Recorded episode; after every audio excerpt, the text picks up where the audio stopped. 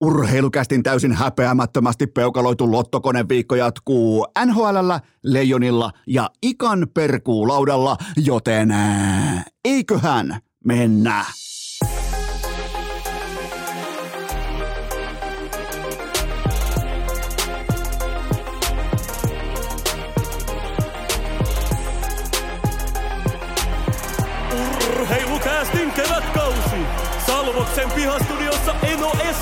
Tuottaja Kope ja Pikku Taavetti. Tervetuloa te kaikki, mitä rakkahimmat kummikuuntelijat. Jälleen kerran urheilukästin kyytiin on keskiviikko 10. päivä toukokuuta ja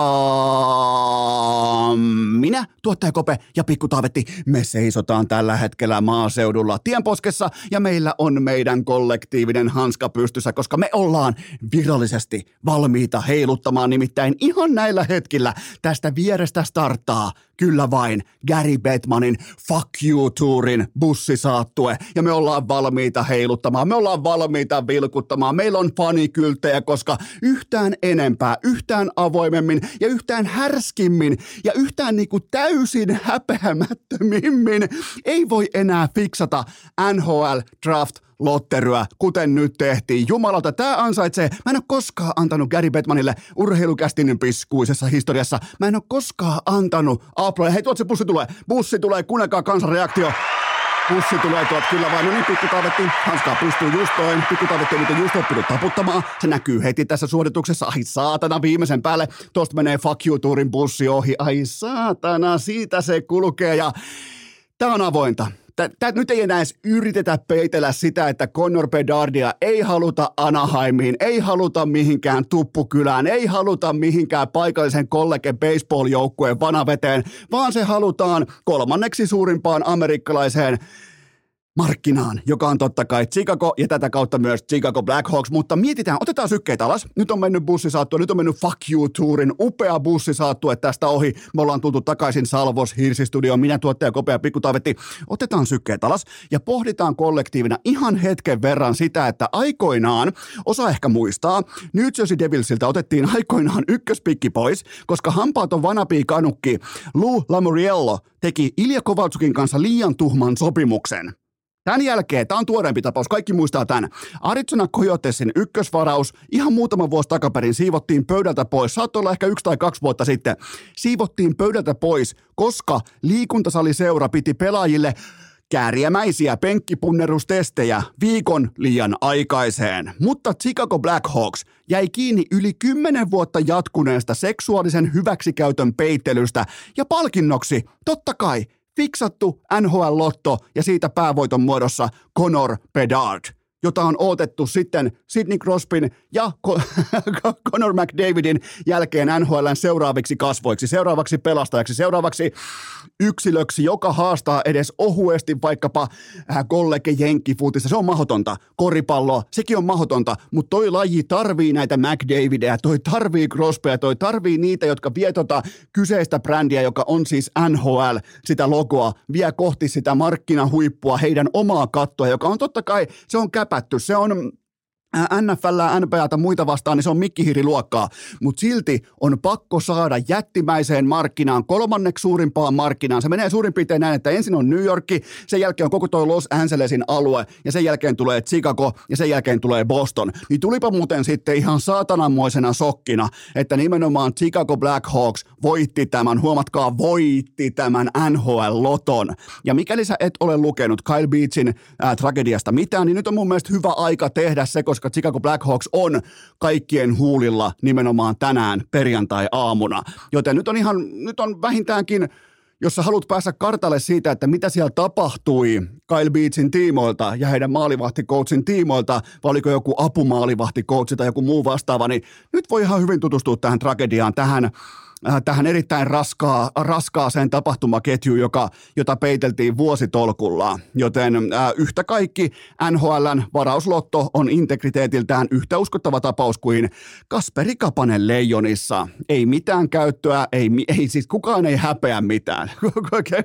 enkä, enkä, enkä siis viittaa, että Kasperi Kapanen olisi, olisi miltään osin tehnyt mitään sopimatonta tai mitään muuta vastaavaa, mutta mikään ei puolla hänen leijona. Se on siis uskottavuus on nolla hänen leijona valinnassaan. Ja samalla tavalla NHLn varausloton uskottavuus se on siis, se, se on nolla luokkaa, se on Kasperi Kapas luokkaa. Ja, ja tähän on tultu. Me, siis, se on koomista suorastaan, kun ensimmäisen kerran, tai tavallaan pääsee antaa ensireaktionsa. Mäkin vahingossa heräsin pikkutaavet, tai niin missään vahingossa, kun äh, pikkutaavet ilmoitti, että nyt pitäisi, se oli ajanut itsensä sängyssä ihan köysiin, niin se pitkästä aikaa päätti räväyttää oikein kunnon huutokonsertin keskellä yötä, niin mä menin sitten laittamaan sen takaisin unille, enkä saanut itse unta, joten vilkasin vähän, että no mitä kuuluu NHL, kuka sai ykköspikin, niin ensimmäinen reaktio reaktio pitkin sosiaalista mediaa ja mullakin keskellä yötä täällä maaseudulla on se, että okei, okay, Gary Bettman ei enää häpeä mitään. nyt oli pakko saada Conor Bedard johonkin muualle kuin Anaheimiin, San Joseen tai Kolumbukseen. Joten totta kai se on Chicago Blackhawksissa, eikä ne enää edes yritä mitenkään peitellä sitä, että, että nyt ei tarvitse spekuloida sillä, että olikohan tämä fiksattu, olikohan tämä tarkoituksenmukainen. No mitäpä luulette. Joten tota, mm, No tästä oikeastaan voidaan mennä jatkokysymyksiä. Se on se, että ää, miten nuori Conor Bedard istuu Chicagon kulttuuriin, eli onko hän yhtä hyvä kuin Kane ja Taves. Ja kyseessä on tietenkin se, että onko hän, onko hän yhtä hyvä peittelemään – seksuaalista hyväksikäyttöä kuin Kane ja Taves oli aikoinaan, koska kummallakaan ei ilmekään värähtänyt missäkään vaiheessa. Joten mäkin rohkenen tässä kohdin pedäntä erikseen näyttöjä sen tiimoilta, että mitkä on lapsen kasvoisen pedardin näytöt seksuaalisen hyväksikäytön peittelyn saralla, koska se tuntuu olevan tällä hetkellä, jos aiot olla Chicago Blackhawksin legenda, niin se vaikuttaisi, että se on kantava seinä kaikessa, mitä ne tekee. Joten Jotenkin nyt tässä on jättimäisen ja jatkuvan skandaalin ainekset paikallisessa juustokattilassa. Tämä, tämä tulee olemaan todella raskas rasti ja risti kannettavaksi. Nimenomaan Conor Bedardille, joka tulee jostain fucking junnuliigasta, on vielä kanukki, toistaiseksi vielä omat hampaat suussa, ei ole hampaaton kanukki, joten tulee olemaan siis semmoisen Chicago Blackhawksin PR-joukkue joudutaan valmistautumaan. Siellä pitää olla siis sellainen kriisinhallintakyky tällä hetkellä pykälässä. Ei riitä yksi pressioffiseri. Pitää olla koko komppania valmiina nimenomaan sen tiimoilta, että Conor Bedardia ei pääse kriittinen media. Kun Chicagossa katsoi media ei ole kauhean mukavaa.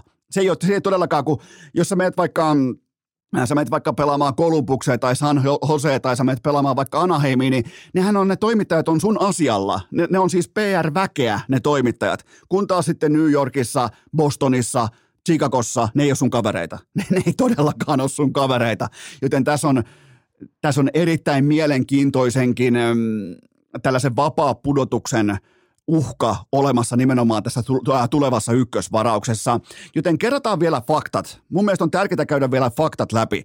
Chicago teki loppukaudesta kaikkensa, ettei se joutuisi tähän ikävään asemaan kaiken tämän jälkeen. Eli se ihan selvästi se alkoi voittamaan otteluita, joita ei ollut minkään näköistä järkeä voittaa, koska niillä oli oma kohtalonsa itsellään hallinnassa, joten ne alkoi yhtäkkiä voittamaan, joten silloin oli organisaatiossa tehty päätös, että me ei muuten nyt haluta, just tässä hetkessä me ei haluta tuohon ykköspikin paikalle, ja, ja siis se pelasi kuin keväällä 2015 konsanaan.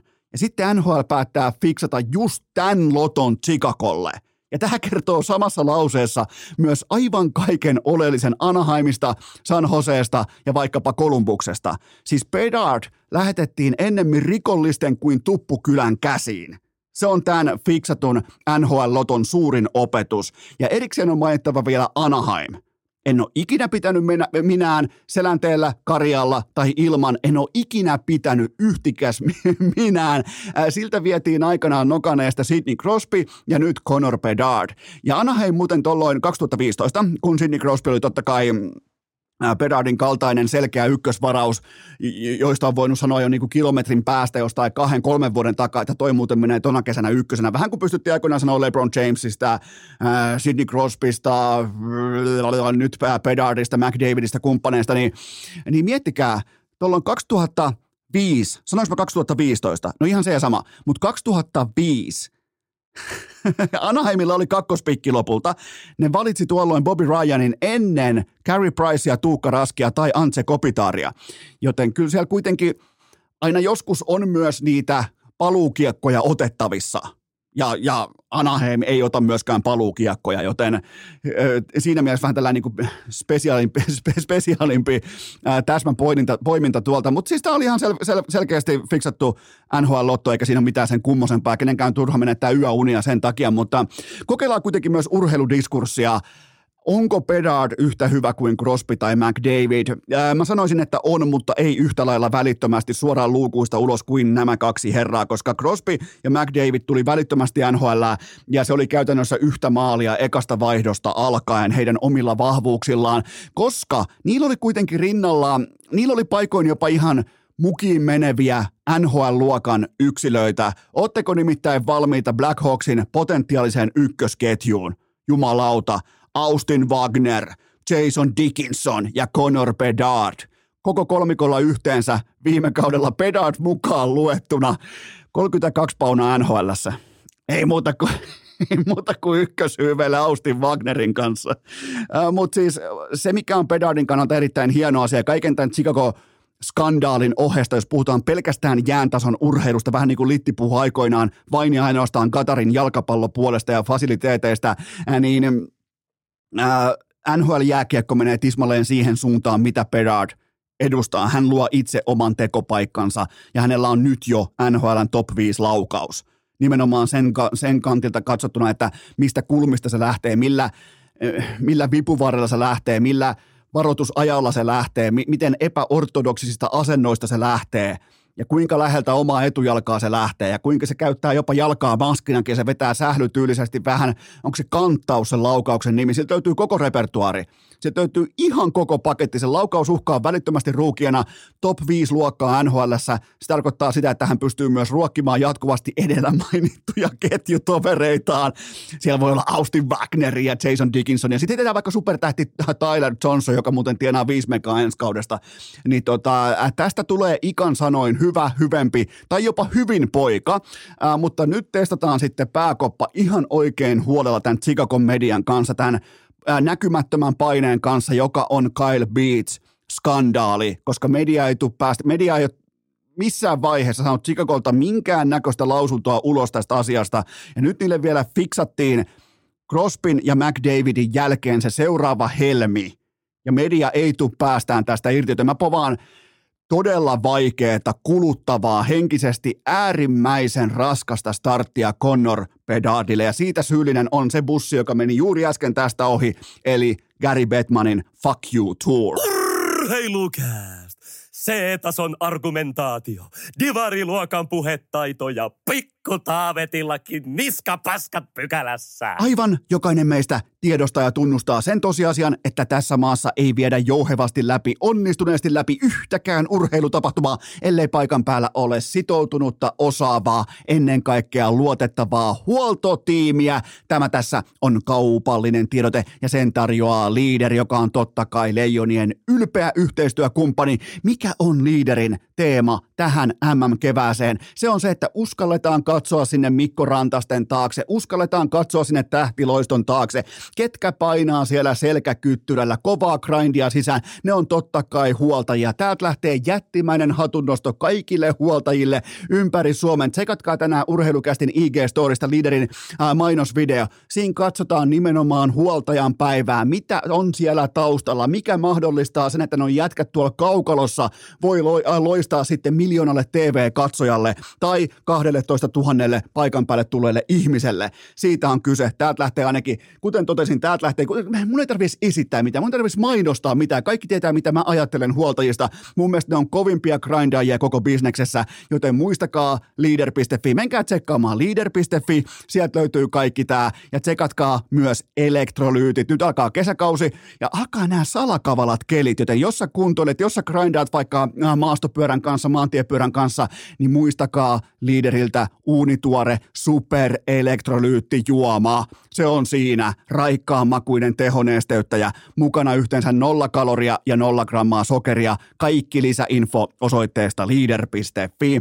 Äh, tähän kylkee myös toinen huippunopea kaupallinen tiedote ja sen tarjoaa Sports Car Center. Pidetään se katse siellä sääennusteessa. Pelkkää Jaffan kuvaa, pelkkää auringon kuvaa. Mä kysyn sulta, Alkaako autokuume poltella? Alkaako ihan vähän autokuume poltella? No alkaahan se nimittäin ah, laatu autoilla tässä maassa on yksi osoite. Se on scc.fi. Mä oon kaksinkertaisesti tyytyväinen SCC-asiakas. Voin suositella sitä vilpittömästi myös sulle. Sieltä löytyy tarjonnasta löytyy ihan suoraan heti toimitukseen Mersua, Teslaa, Bemaria, Audia tai vaikkapa sitten Peksin Porschea. Tietäjät tietää, ne jolle tulee SCC-lehti, ne tietää millä autolla Pekka Rinne ajaa. Se on kulkaa Porsche, se lukee SCC-lehden kannessa, joten jos on autokuumetta ja jos tekee mieli toteuttaa niitä unelmia, niin se osoite on tässä maassa. Se on hyvin yksinkertainen. Se on yhtä kuin scc.fi. Urheilukääst! Iskee kuin Topi Raitasen maali suorasta ondis! Ja nyt kun on päästy riittävissä määrin sekä piipertämään että itkemään Chicago Blackhawksin fiksatun ykkösvarauksen tiimoilta, niin miten olisi täsmäkatsaus numeroihin? Nimittäin Chicago Blackhawks myi ekan tunnin aikana sen jälkeen, kun fiksi oli saatu sisään, oikea lottopallo oli saatu pyörimään oikeaan lokeroon. Tämän jälkeen tästä tunti eteenpäin se oli myynyt pelkästään kausikortteja 1,9 miljoonalla dollarilla ja puolentoista tunnin kohdalla 2,6 miljoonalla dollarilla. Joten tässä nähdään, miten sukupolvitason hypermegatalentti voi liikuttaa markkinaa pelkästään sillä, että saapuu potentiaalisesti paikan päälle. Tämä on valta ja voima ja tämän takia NHL fiksaa näitä lotteryitä. Mistään muualta on turha hakea syytä. Jos tämä olisi mennyt Anaheimiin, jos tämä olisi mennyt vaikka San Jose, niin ei ketään kiinnosta. Ollaan ihan rehellisiä. Ketään ei kiinnosta. Kukaan ei osta kausikorttia sen takia, että tulee joku mystinen Conor Bedard jostain, koska San Joseessa on Golden State Warriors. Siellä on, siellä on joka lähtöä kilpailua. Sieltä löytyy ihan mitä tahansa ja tuskin tarvii Los Angelesin lähimarkkinoista lähteä edes puhumaan mitään. Anaheim on siellä ehkä siellä yhdeksän tai kymmenen, mitä tulee mielenkiintoisimpaan urheilubrändiin. Voi olla vähän myöhemminkin. Voi olla vaikka siellä 12, 13. Siellä on pelkästään kollege-lajeja. Siellä on tuollainen ehkä äh, kouluja sekä lajeja varmaan tuommoin viisi kappaletta, kuusi kappaletta edellä, joten se kertoo Anaheimista taas puolestaan ihan kaiken. Joten on ihan selvää kaikesta huolimatta, kaikesta Mä en mene uudestaan sinne, mutta ihan kaikesta huolimatta on ihan selvää, minkä takia NHL fiksaa näitä lotteryitä. Se nähtiin puolentoista tunnin aikana, kun liikkuu 2,6 miljoonaa dollaria rahaa pelkästään kausikortteihin jättimäisestä Chicagon menestykseen tottuneesta markkinasta – niin se kertoo heti jotain. Siellä kilpaillaan kuitenkin Bullsia vastaan, siellä kilpaillaan Bearsia vastaan, siellä kilpaillaan peräti kahta baseball-joukkuetta vastaan plus kaikki kollegeurheilu, niin raha virtaa tällä hetkellä Conor Bedardin johdosta ja tämän fiksatun lotteryn johdosta nimenomaan NHLn ja Chicago Blackhawksin haaviin. Siitä on kyse. Älkää, älkää tulko esittämään yllättynyttä koskaan. Se on, se on mun mielestä sellainen, se on sellainen hyvä nyrkkisääntö elämään, että silloin ei ole syytä esittää Äh, yllättynyttä lainkaan, kun todennäköisiä asioita tapahtuu.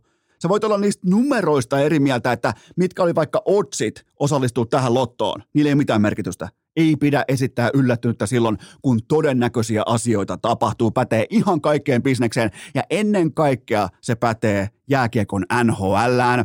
Äh, sitten toisenlaiseen markkinaan äh, mulla on tässä kohdin, minä tuottajakope ja pikkutaavetti, me ollaan allekirjoitettu avoin haaste valmentajien valmentaja Jukka Jaloselle, eli coach Jukka Jalonen. Tämä on avoin haaste. Nyt on nimittäin Mikko Rantasta, nyt on Kaapo Kakkoa, nyt on NHL-miehistöä vaikka kuinka. On Euroopan eturivin tähtiä, kokemusta ja voittamisen kulttuuria. Ää, pitäisikö, kysymys kuuluu näin, tai oikeastaan tämä on haasteen kaapuun puettu kysymys.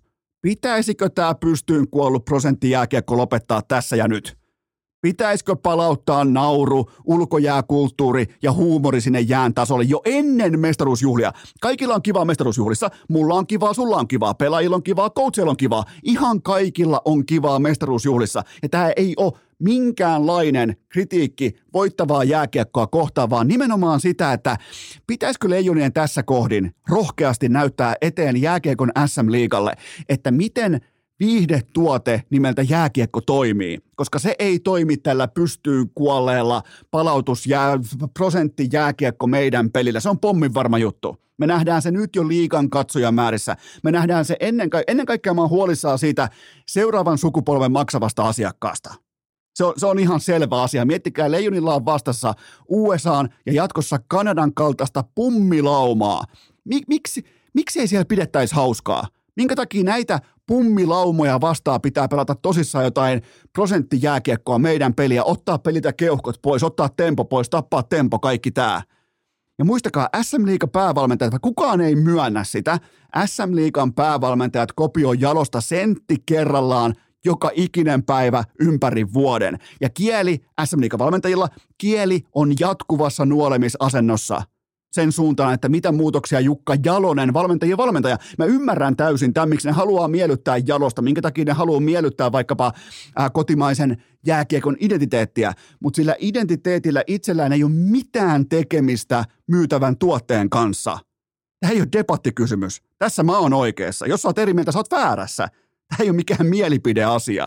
Joten mä haastan Jalosen ja Leinat pelaamaan sokeravaa offensiivista huipputason jääkiekkoa – Liika on kriisissä. Ihan sama, mitä puhuu joku ex-toimari tai kuka muu tahansa, tai vaikka seuraava toimari. Liika on kriisissä. Seuraavaa sukupolvea ei absoluuttisesti kiinnosta. Silloin kun tämä Tampereen hypeaalto on käsitelty, silloin kun se hypeaaltokin jossain vaiheessa se, se saapuu rantaan ja se on siinä, se, se rauhoittuu, vuorovesi vesi palautuu aina tasolleen, silloin kun tämä Tampereen tällainen niin feikkikortti on katottu, kun se pumppaa tällä hetkellä koko liikan kaikkia katsojamääriä kohti taivasta, niin kattokaa sitä kylmää totuutta siellä taustalla. Seuraavaa sukupolvea ei kiinnosta. Minkä takia? Koska kaukalossa ei tapahdu riittävästi asioita. Me lipun ostajat, toisin kuin toimittajat, toisin kuin analyytikot, me lipun ostajat, me halutaan nähdä tapahtumia, me halutaan nähdä sattumuksia, me halutaan nähdä varianssia, me halutaan nähdä kaikkea muuta kuin jääkiekon ikiomaa pasianssia. Siitä on kyse. Seuraavaa sukupolvea ei kiinnosta. Ja eikö tämä leijonat muutenkin, eikö Jukka Jalonen, tämä leijonat, tämä kore, tämä ydin tässä joukkuessa, mä kuiskaan tämän, e, eikö siellä ole voitettu yhden tarpeeksi? Jos voittamisen hinta on tämä, niin mä en osta. Jos voittamisen hinta on tämä, että jääkiekko on pystyyn kuollut tuote, niin mä en osta. Mä liityn etulinjaan näiden kisojen jälkeen mä en osta. Se on ihan pommin varma juttu. Ja seuraava sukupolvi ei vielä varmemmin nosta kuin minä. Mä en tiedä, mikä on varmempaa kuin pommin varma, mutta se tulee selväksi siinä kohtaa, kun on yhtäkkiä luu kädessä. Joten, ja, ja mikäli ne kolme jääkiekkoanalyytikkoa loukkaa tunteitaan liian radikaalista koulupoikajääkiekosta, niin ketä kiinnostaa? Ne ei ikinä ostanut yhtään lippua yhteenkään jääkiekkotapahtumaan. Liikan tulevaisuus on tässä ja nyt Jukka Jalosen käsissä. Tämä on, tämä on kopiokone-bisnestä. Jukka Jalonen näyttää eteen. Näin pelataan jääkiekkoa. Jukka Jalonen tähän saakka on ansiokkaasti näyttänyt paremmin kuin kukaan koskaan aiemmin nimenomaan sen, että miten voitetaan jääkiekossa. Ei voittaminen myy. Ei voittaminen määränsä enempää. Hinkkaamisvoitot, lyijytysvoitot, runkosarjassa 60 matsia. Ei se myy. Ei myy. Valitettavasti. Mä en sano, onko se oikein vai väärin, mä vaan kerron, miten se asia on. Kattokaa, katto, on dataa käytettävissä. On, on, on nähtävillä asiat. Ei niistä tarvitse debatoida. Ni, niin nyt Leijonilla on se sauma näyttää, että miten jääkiekkoa pelataan äärimmäisen viihdyttävästi, äärimmäisen energisesti. Neljä hyökkää koko ajan. Jatkuvasti neljä hyökkää. Se on hyvä lähtökohta. Kattokaa NHL. Mä menisin, mä, mä, mä koitin väistää tämän kortin loppuun saakka. Kattokaa NHL. Kattokaa, minkä kautta siellä pelataan mahdollisuuksien kautta. Miten mä voin tässä tilanteessa tuottaa maalin tai maali odottamaan tai laukaisupaikan tai miten mä voin ratkaista tämän pelin offensiivisesti tonne vastustajan päätyyn, kun taas Suomessa suurin huoli on se, että miten mun läsnäolo tässä tilanteessa voi pelastaa meidän joukkueen siltä, että vastustaja ei tekisi maalia. Huomaatteko? Ihan orastava sävyero. Niin mitä veikkaatte? M- mitä veikkaatte seuraavan sukupolven maksava asiakas? Kumman tuotteen se ostaa? Se, jossa on mahdollisuuksia, vaan se, jossa on uhkia ja niiden välttelyä jatkuvasti. Mä sanon tämän ihan tosissani. Liikan tulevaisuus on tässä ja nyt Jukka Jalosen käsissä.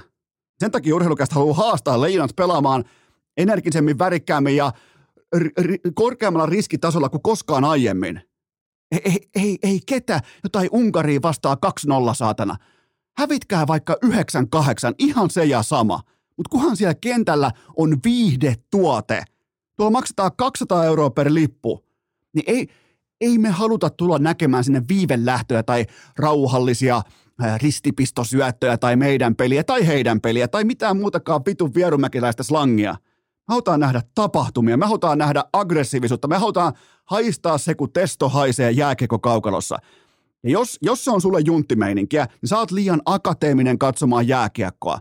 Älkää yrittäkö puhua jääkiekosta kuin koripallosta. Ei mene läpi. Ei ole ikinä mennyt läpi, eikä tule menemään jatkossakaan läpi. Joten tämä on merkittävin yksittäinen asia, minkä mä otan seurantaa nyt perjantaista eteenpäin, kun jääkiekon MM-kisat Suomessa alkaa. Otetaan loppu vielä yhteislaulu. Mä haluan, että Tämä tuli nimettömältä taiteilijalta tämä kyseinen kappale mulle tämä tuli hyvin hämärissä olosuhteissa ja tämä kyseinen taiteilija ei halua julkaista nimeään tämän kyseisen sovituksen tai sanoituksen äh, tiimoilta, mutta mun on kuitenkin pakko laulaa. Tästä on, tässä on nimittäin kisapiisin tuntumaa. Lähtekää mukaan yhteislauluun nimittäin.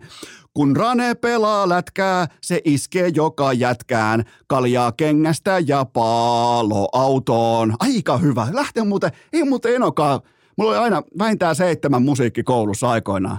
Jumalauta, ja näkyy, vieläkin näkyy tällä niin kuin Taylor Swiftin poljento ja, ja Weekendin ääni. Se on siinä. Eno. Ai, miettikää, artistinimi Eno. Tulisikohan platinaa? No jos Kääriälle tulee, niin tulee kyllä mullekin, mutta on muuten, on, on muuten sitten kaljaa kengästä paidat löytyy osoitteesta hikipanta.fi. Muistakaa, että Härkä Dalinin paita lähtee yhdelle epäonnekkaalle jakoon nyt tässä seuraavan viikon aikana. Joten osoite on hikipanta.fi. Menkää tsekkaamaan uudet toripaidat, käykää tsekkaamaan. Siellä on nimenomaan kaljaa kengästä ja sen jälkeen paloautoon, ne löytyy hikipanta.fi ja yhdellä lähtee Härkä Dalinin NHL-paita. Otetaan loppuun vielä todella, todella, todella synkkämielinen NBA-osio. Mun piti tulla lyhyesti teille kertomaan Lakersin upeasta 3-1 johtoasemasta tai Devin Bookerin mielettömästä playoff-kevästä. Mä en voi todeta mitään muuta kuin, että NBA Leakue Pass. Eli se saatanan TV-palvelu, se on alhaisinta roskaa koko suoratoistomarkkinan historiassa. Siis oikein puistattaa, oikein vituttaa saatana. Ei se, että mä oon joutunut siitä maksamaan – vaan tulee niin pikemminkin joku ehkä lukioaika, joku Dafka Basketball TVn ajat mieleen, kun piti, ensin piti päästä johonkin hubiin, mistä pystyy lataamaan torrent-tiedostona sen ottelu, joka oli vaikka 800 megaa, niin siihen aikaan sillä piskuisella nettiyhteydellä mun kaverin koneella, mulla ei ollut varaa ostaa tietokonetta, niin mun kaverin koneella, niin siinä saattoi kestää vaikka kaksi täyttä vuorokautta, että se NBA-peli on katsottavissa ja sen jälkeen voitte muuten olla varmoja, että sitä katsottiin ja, ja, ja sitä ihmeteltiin ja sitä tutkittiin, mutta ei jumalauta, ei, ei NBAn tasoinen tuote ei voi olla tämmöistä hevonpaskaa, joka saatana nyö. Ja kaiken kruunu vielä, Christian Palotie saapuu tänne maaseudulle paikallisen palloilukerhon coachiksi, joten ruutukin varmaan vähentää NBAta. En ole, en ole, en ole tässä kohdin nostaa käden pystyyn. Täällä on täys NBA-kriisi on tässä kohdin ihan tyysti relevantti asia, joten tota,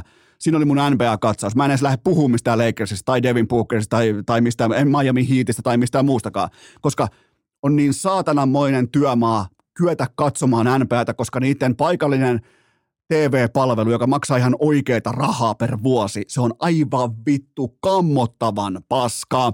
Ja loppukaneetti, mikäli sä ootat, osa varmaan oottaa, mikäli sä ootat MM-jääkiekon kohdepoimintoja tähän jaksoon, niin ei nyt tuu tähän, vaan ne tulee perjantaille, tähän kohtaa pien tauko ja sen jälkeen eteenpäin. Urheilukääst!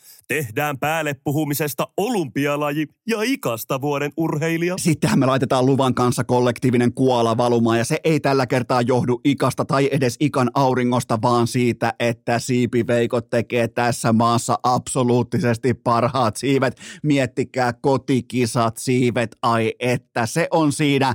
Tämä tässä on kaupallinen tiedote ja sen tarjoaa siipiveikot. Se nimittäin viettää nyt juhlavuottaan numero 30. Sen kunniaksi ravintoloissa nyt myös hieman hedelmäisempi ja etikaton kastike nimeltään Mumbo. Ottakaa testiin Mumbo. Kertokaa siipiveikoille, mitä ajattelette tästä kastikkeesta. Mä en, mun on pakko myöntää, mä en ole vielä päässyt maistamaan, mutta ottakaa Mumbo testiin. Ja siipiveikoissa nyt myös huippu odotettu siipilaager. Eli nyt MM-kisa kansa siipiveikkoihin. Tehkää pöytävaraus tai menkää totta kai upo uudelle siipiterassille. Miettikää tätä keliä, miettikää auringonpaistetta. Siihen vähän ehkä muutama hotti kylkee, ehkä tohon vielä siipilaageri, niin se on siinä. Ei välttämättä tarvitsisi pelata jääkiekkoa. Tämä on, tämä on tässä kohdin jo onnistunut kisapäivä, joten se on pommin varma. Eno Eskon garantiilla toimii muuten kerran kerrasta. Kaikki lisäinfo paikan päältä Tampereella tai sitten osoitteesta siipiveikot.fi. Ja nyt Ikan tulisen perkuulaudan pariin. Urheilukääst! Sitten farkkutakkia ojennukseen, kolitsihousut ryhtiin ja kopukkaa kangistumaan, sillä ikan puuradioon syttyi punainen valo. Se on kuulkaa keskiviikko ja sehän tarkoittaa tällä haavaa sitä, että ikan perkuulauta on voimakkaasti kanssamme läsnä. Kuuleeko Turku, kuuleeko Ika? Kuulee oikein hyvin ja jälleen kerran kuule täällä aurinko paistaa ja, ja kevyt kiva kesäinen tuuli tuolla uskuttaa eteenpäin ja, ja täällä on pari koiraakin on kylässä käymässä. Mikäs tässä on? Mikäs tässä? Ihmiset uskuttaa eteenpäin. Joo, nyt mm. lähdetään oikeastaan suoraan myskäämään, koska tota, mulla oli siellä Tsekin maalla, mulla oli salainen paparazzikuvaa ja ää, tavallaan seuraamassa sun viikonloppua siellä, niin, niin minkä arvosanan annat itsellesi maastopyörällä niin kuin ikään kuin alamäkiajosta? Jos vaikka nollasta kymppiin, niin mikä on ikan alamäkiajon tämmöinen niin kuin arvosana? No sillä pyörällä niin, niin, niin en olisi päässyt kyllä edes luokalta. Eli, eli tota, oli kyllä, kyllä jos, jos numero voisi antaa vanha kansakoulun numeroilla, niin se olisi kolmonen. Okei. Okay. nelosta, nel, nelonen, nelosia annettu, mutta mä olin niin sus, sysi paska siinä hommassa, että tota, ei uskaltanut alamäkeä kuule puskuttaa menee. Ja vähänkin tuntui siltä, kun siinä oli semmoinen etujousi. Joo. Mä ajattelen vähänkin, kun jarruun painaa, niin, tota, no, niin mä kyllä saman tien katolle sieltä. Vedän kärrypyörät siellä oikein kunnolla. Ja Tämä on to, tämä... Jälleen olisi taas, eh, siitä kaatumisesta olisi jälleen ollut semmoinen leikkauspöytäkutsu, että olisi taas eh, lääkärit eh, saanut tota noin, uutta tota noin, laituria rannalle. Niin ja toisaalta taas se sun päätälle ei olisi näyttänyt enää miltään sen jälkeen, kun olisit vetänyt se alamäkeä pikku no ei päätälleestä viisi, mutta kun rupeaa menemään sitten näitä jäseniä ja nivesteitä ja muuta, niin ne on aina niin kivuliaita ja sitten kuntouttaminen on järjettävän raskasta psyykekoetuksella. Oli kuitenkin, niin kuin, mun mielestä oli aika vahva näyttö kuitenkin entiseltä liikunnan maikalta. Mä annan sulle kasin. Mä laitan siihen ikähyvityksen, ik, ikähyvityksen ja tsekin maa hyvityksen, niin mä annan, otat, otatko vastaan arvosanan kahdeksan? En ota sitä, paitsi mun meni ihan tunteisiin, kun se Oskari näytti reivakaasti Saaparin formula sellaista ja paino siellä hei alamäkeen ihan kun se olisi joskus aikaisemminkin harrastanut sitä ja sitten se kiipeilikin ylöspäin koko joku gaselli. Joo, joo, se... naurettava, yli, naurettava ylimielinen formula sellaista. Joo, ja mu- muutenkin ehkä, jos miettii, niin mun mielestä jopa vähän liian yli-innokas, että sehän otti kaikkia selfieitäkin siellä ja, ja tota, innoissa. Niin, se otti joo, joo, jo. joo. Ehkä, ehkä voidaan niinku, joku 20 sakko laittaa Oskun suuntaan tästä. Vähän niin kuin rahaa taululle tyyppinen tilanne.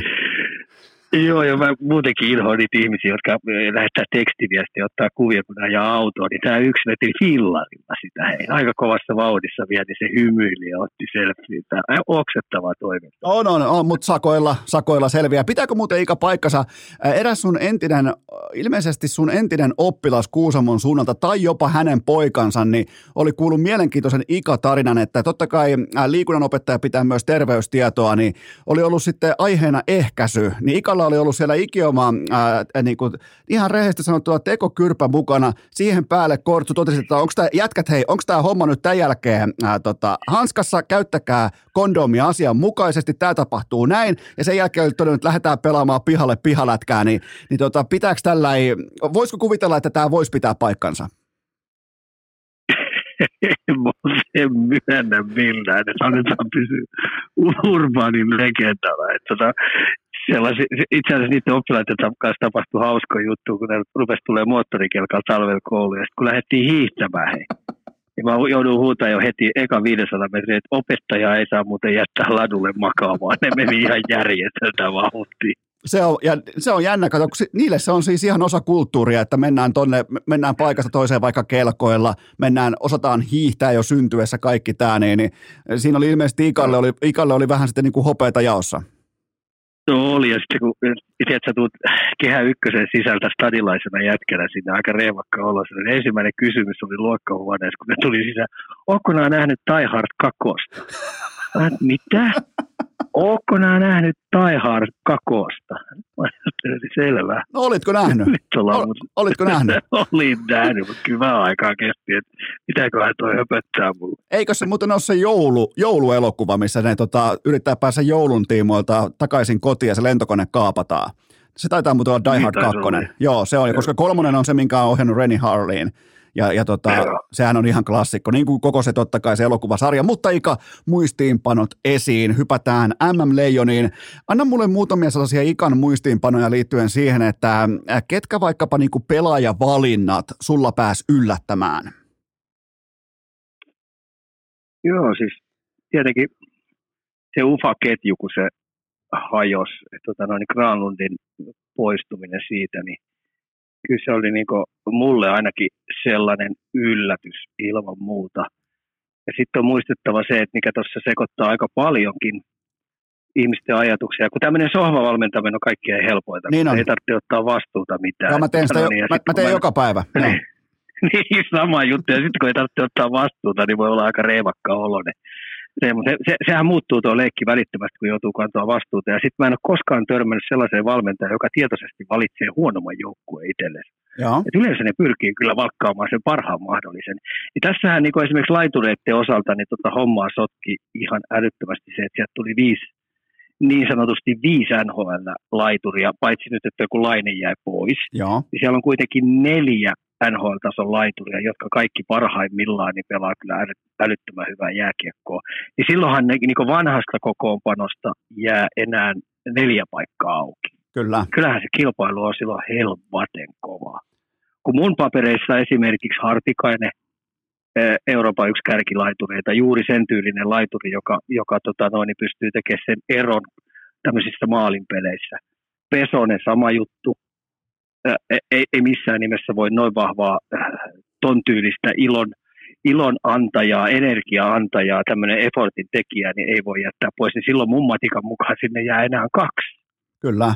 Niin aika kova, kova, kovaa kamppailua, että kyllä, kyllä varmaan o, o, Jalonen on – valmennustiimissä kanssa ollut kovan pähkäily alla, koska tota, no, niin ei ole muuten helppoa ollut valita toi. Ja nimenomaan, jos puhutaan, jos, jos puhutaan vaikka Markus Granudista, puhutaan sivujääneestä, Toni Rajalasta, kumppaneista, niin ihan puti puhtaasti roolituksen uhreja. Että se on niin tiukasti se konsepti valittu, että okei, tuossa on, noi, tuossa on tulosyksikkö, tuossa on se yksikkö, joka tuo syvyyttä tietyillä ehdoilla, toi tuo AV-osaamista, toi tuo viisikko puolustamisen osaamista, niin, niin tällä kertaa siellä oli parempia pelaajia saatavilla ja todella, todella kovia ukkoja jäi tällä kertaa sivuun, että, mut kun mainitsit Hartikaisen ja Pesosen, niin mä otan niistä nopeasti kiinni siinä mielessä, että kukaan tietenkään ei ole heidän paikkaansa kyseenalaistanut, mutta se mikä niissä on pikantti yksityiskohta, niin varmaan Leijonien Mikko Rantasen ohella, varmaan Leijonien parhaita laidan lähellä pelaajia, ja, ja sillä on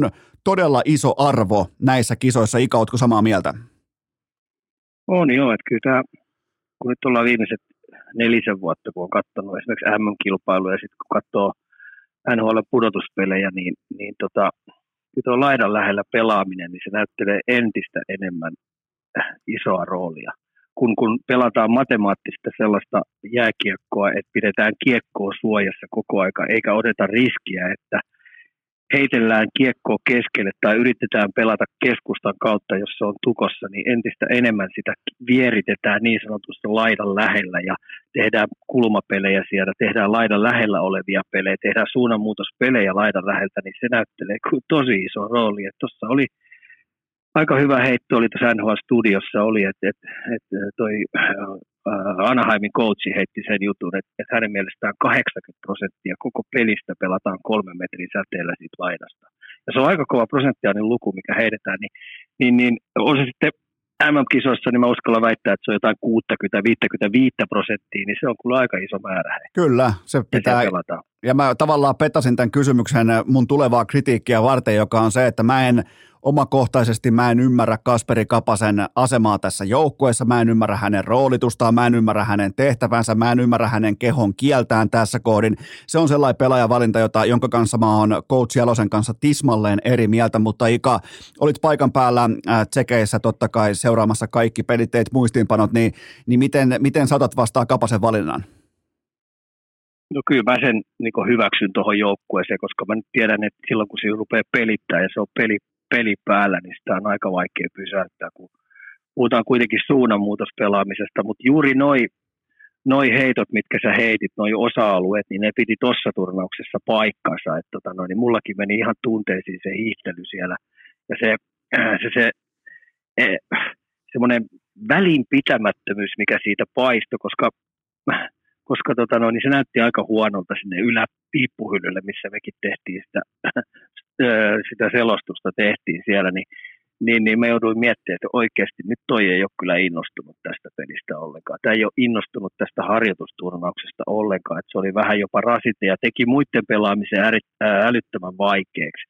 Mutta tämä on vaikea rasti, hei sä tuut kuitenkin tietyllä aikaerolla, tuut kausi on ohi, se 82 peli on pelattu ja sitten se joutui tekemään yhden uuden rykäsyn vielä sinne St. Louisiin, että se osoitti valmentajalle, että se pystyy pelaamaan St. Louisissa seuraavina vuosina hyvässä roolissa.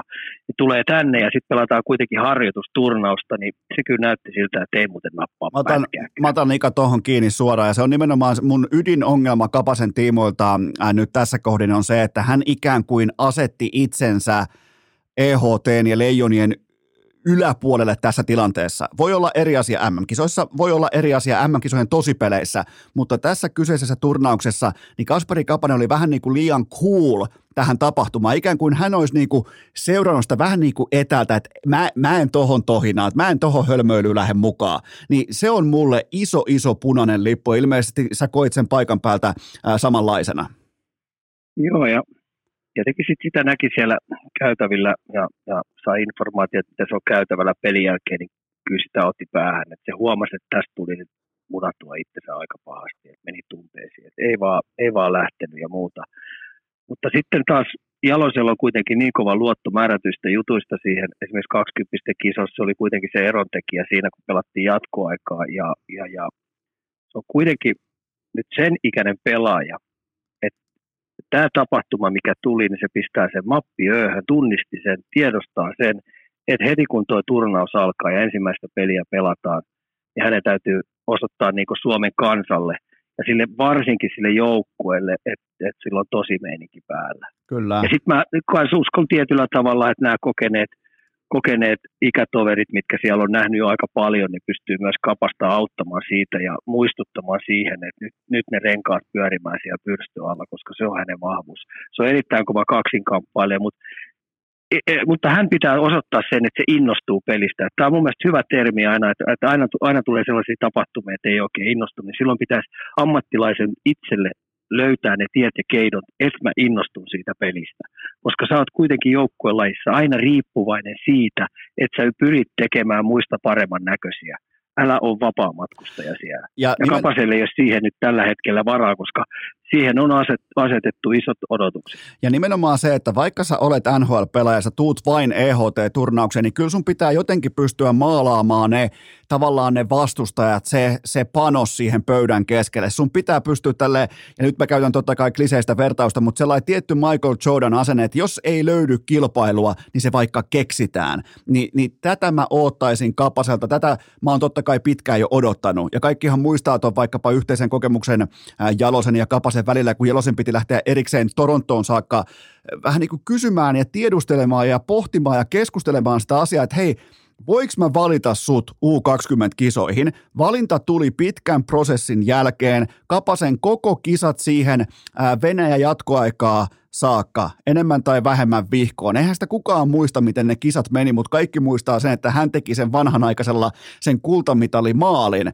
Ja, ja, ja nimenomaan se, että hän ei kuitenkaan ole arvokisoissa ollut mitenkään luotettava juhta tai luotettava pelaaja yli malkaan, niin, niin se tulee olemaan hyvin mielenkiintoista nimenomaan siltä kantilta, että kun Jalonen valintansa tekee, niin siellä on se jättimäinen horisontti, se potentiaali olemassa, kuitenkin todennäköisesti koko kisojen yksittäinen nopein pelaaja, niin siitä sen koko kapasiteetin käyttöönotto, mutta kun sä sanoit tuossa jo aiemmin siitä, että mä vedän tähän nyt pienen monologin pöytään, mutta tämä on mulle, tämä on sydämen asia, niin tota, kyllä mä katson tässä rohkeasti myös muun muassa Atte Ohtamaan suuntaan, Jere Sallisen suuntaan, Harri Pesosen suuntaan, nimenomaan siltä osin, että ne on niitä sinihaalari duunareita, jotka asettaa nuotin tuossa kopissa. Ja niiden pitää välittömästi huomata ja aistia se, että jos toi heittomerkeissä NHL-tähti, että jos toi tulee tänne pelkästään sen takia, että se saa armeijasta lomaa, niin ei mitään muuta kuin sukkaan, saippua pala ja tunti turpaa ja sen jälkeen kaukalo Ika, mitä mieltä?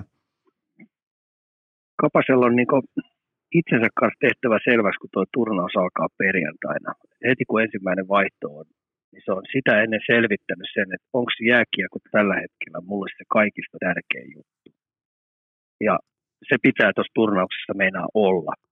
koska tota, no, niin Suomen kansa ja, ja, ja tuo joukkueelle ei ole mitään muuta missionia kuin voittaa, voittaa maailmanmestaruus. Ja siihen maailmanmestaruustyöntöön tarvitaan paras mahdollinen kapane. Se on tismalle, tismalle. tuosta ollaan tismalleen samaa mieltä. Otetaan Ika tähän kohtaan ihan pian tauko ja sitten jatketaan suoraan samoilla sykkeillä. Urheilukää!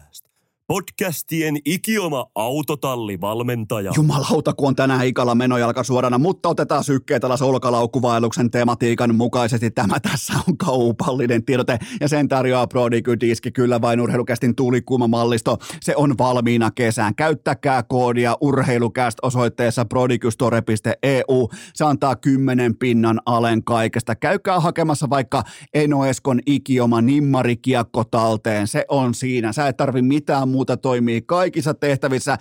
Pönikkä kolisee, katiska kolisee vähän kauempaakin, joten menkää prodigustore.eu, käyttäkää koodia urheilukästä, se on 10 pinnan alennus. Mä luotan Proditsiin. Väne luottaa Proditsiin Seppo Paju luottaa Proditsiin, joten mikset säkin luottaisi Proditsiin. Muistakaa prodigustore.eu ja koodi urheilukääst. Se on siinä, se antaa 10 pinnaa alennusta. Urheilukääst! Viivelähtöjen kaappifani jo vuodesta 2018. Ja sittenhän me jatketaan Ikan kanssa siitä, mihin äsken jäätiin. Mulla on Ika sulle jatkokysymys. Unohdetaan Kapanen, mennään eteenpäin. Mikko Rantanen, laidassa vai keskellä? Laidassa. Okei. Okay. Miten, miten t- tähän, tähän sitten jatko, jatko, jatkokysymys on se, että nyt kun sulla Rane on laidassa, eli hänen leipäpaikallaan, niin mikä on sun sentterijärjestelmä tähän, koska Mun mielestä on olemassa argumentaatio myös sen puolesta, että Rantanen on ykkössentteri, äh, Manninen on kakkosentteri, Suomella sen jälkeen ja sitten Björninen. Niin tota, miten Ika rakentaa tämän palapelin?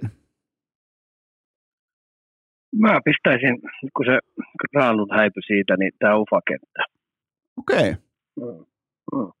Tota, Hartikainen erittäin hyvä maaliedusta pelaa, joka ajaa sinne maaliedusta ja pystyy pelaamaan päätyy.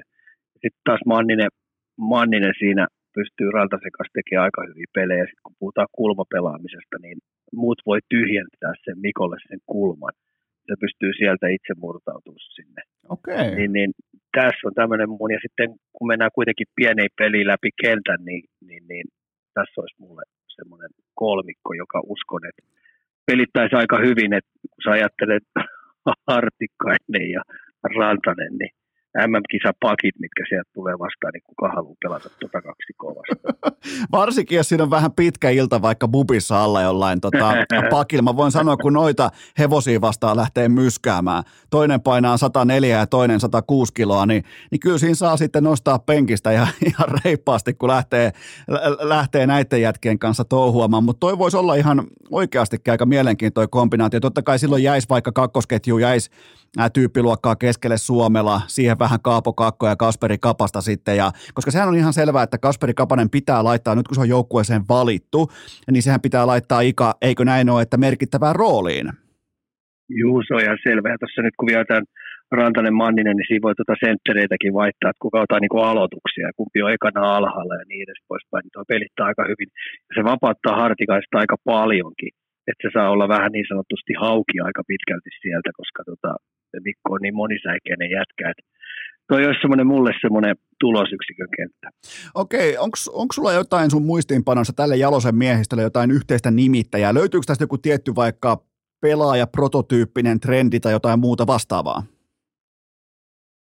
No ei oikeastaan. Kyllä tämä, tämä Jalosen filosofia, pelillinen filosofia, mitä hän on M-turnauksen tämän reseptin keksinyt, mikä on tämä menestys, resepti, niin, niin, niin tämmöinen neljän ketjun rotaatio, joka matemaattisesti pyörii, vyöryttää eteenpäin ja vältetään riskiä ja ollaan tosi kurialainen sen kamppailupelaamisen kanssa, että niin äähyt pysyy pienenä. Ja sitten kun siinä on kuitenkin hinkattu se ylivoima aika hyvälle tasolle joka, jokaisessa MM-kisassa, mikä on tehnyt sit tosi hyvin tulosta ja sitten ennen kaikkea tuo alivoima pelaaminen, niin mun mielestä se on ollut kisasta toiseen jalosen aikana, niin, niin, niin maajoukkueesta ylivoimaisesti kärkijoukkue tappamaan tappamaan vastustaja ylivoimiin, niin tuossa on kyllä aika hyvä keitos on. Että ainoa kysymysmerkki on, että miten tuo meidän keskikaista sitten pystyy pelaamaan, pelaamaan peliä. Et kuitenkin kun nämä, mä katsoin sitä Sveitsinkin pelaamista, niin Suomeen vastaan, niin oli kehittänyt ihan erilaisen tyylin, miten, millä tavalla otetaan Suomen kiekollista peliä pois.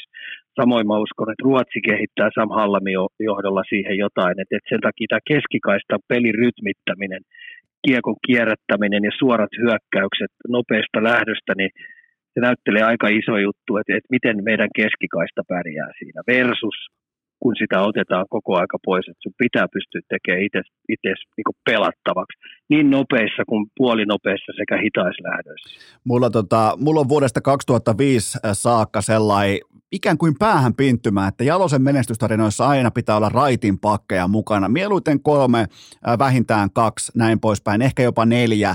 Ja kun mä sanoin tämän ääneen viime jaksossa, niin mulle tuli ystävällinen noteraus tuonne mun viestilaatikkoon, että, tota, että Esko, käypäs läpi toi Bratislavan 2011 kultajoukkueen pakista. No mä kävin sen ihan ulkomuistissa läpi, ei yhtään raitin pakkia. Joten tota, nyt on kaksi raitin pakkia tässä joukkueessa, niin miten sä näet tämän pakiston Riittääkö tässä kiekollinen osaaminen?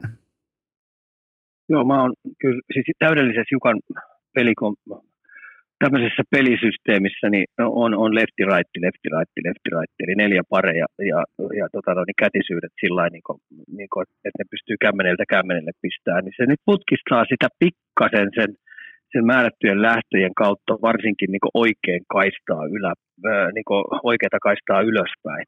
Eli yleensä tässä tapauksessa niin tämä leftin oikea pakki, mikä siellä on, niin joutuu rupeaa olemaan vähän varasentterinä. Se joutuu aika paljon olemaan, siinä sentteri leikkaa vasemmalle, vasemmalta siihen keskelle kärjen taakse ja sitten tässä tapauksessa leftin, leftin pakki joutuu sitten varasentterinä leikkaa toiselle puolelle. Se joutuu se rysty haltuunotoon heittää, niin siinä tulee tietynlainen katkos aina välillä. Että tota, siinä sulkeutuu yksi kaista sen takia pois, eli toi, toinen puoli. Et se, se, se vähän niin kuin mutkistaa. Samoin riversien kautta niin joutuu mutkistua aika paljon, että joutuu sitten vasemman kaistaa pitkin yrittää päästä ylöspäin. Et Tämä on mielenkiintoista, että miten aina vastapuolet sit kehittää näihin Suomen avauspeleihin, kun siellä on kuitenkin kuusi leftin pakkia.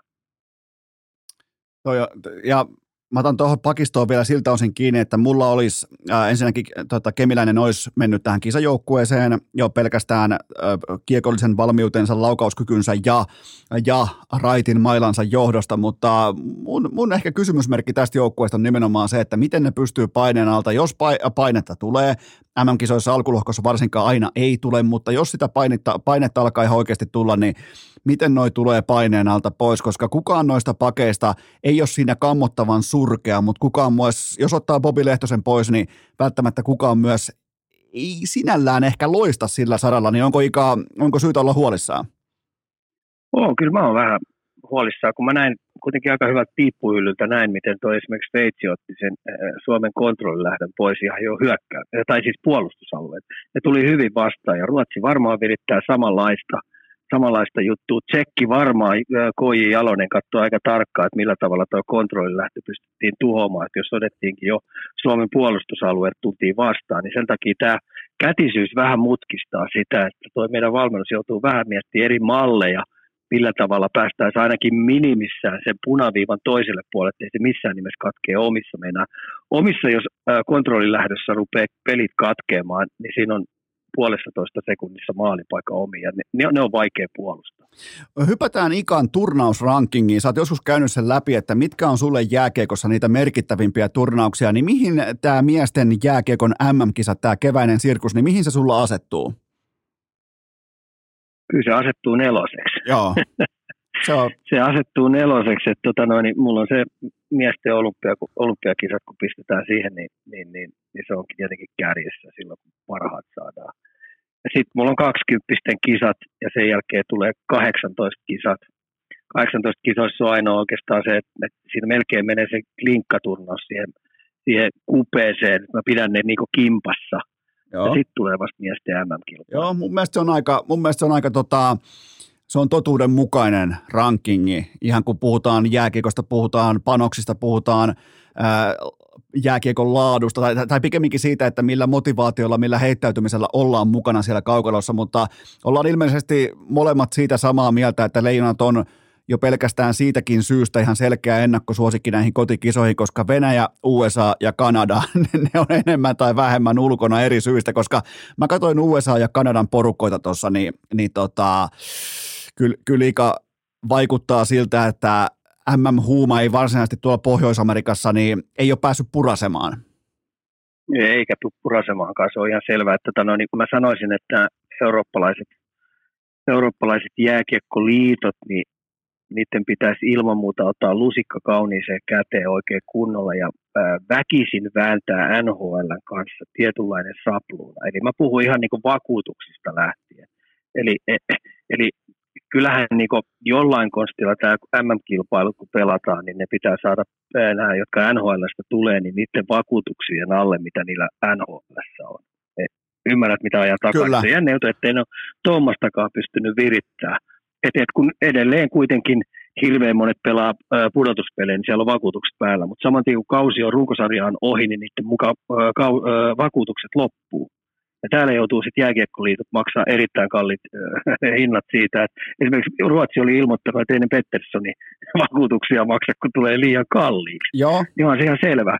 Ja sen takia toi pitäisi niin kuin aikuisten äijien pystyä Euroopan tasolla jääkiekkoliitot niin nuijii NHL, että heti te otatte tämän, niin, niin tämmöinen yhteistyö alkaisi saman tien jo sitäkin kautta. Se, tota... ja se, että viedäänkö niitä vi- viikolla eteenpäin tai viikolla tai kahdella viikolla eteenpäin vielä, niin ei sekään olisi keneltäkään pois niin, että sieltä määrätyltä kierroksilta putoisi enemmän vielä pelaajia. Se, se, tota, se toteutuu sillä sekunnilla, kun jääkiekon MM-kisat todetaan, että se on NHLn 32 omistajan tiimoilta se on positiivinen ratkaisu. Silloin kun jääkiekon MM-kisat on oikeasti relevantti markkinointituote, niin ne vakuutusdiilit, ne jatkuu automaattisesti nimenomaan sillä sekunnilla. Lopulta kyse on vain rahasta, vain siitä, miten tämän kyseisen tapahtuman pystyy niille omistajille kääntämään rahaksi. Ja tällä hetkellä viesti on se, että se ei käänny rahaksi. Ei kukaan tienaa penniäkään, ketään ei kiinnosta siellä maa, ää, u- uudella mantereella, joten se johtuu siitä, että nämä omistajat kuitenkin ne, ne maksaa ne helvetin kalliit palkat ja ne vakuutukset ja se on se työnantaja. Ja totta kai se haluaa, että hänen työnanto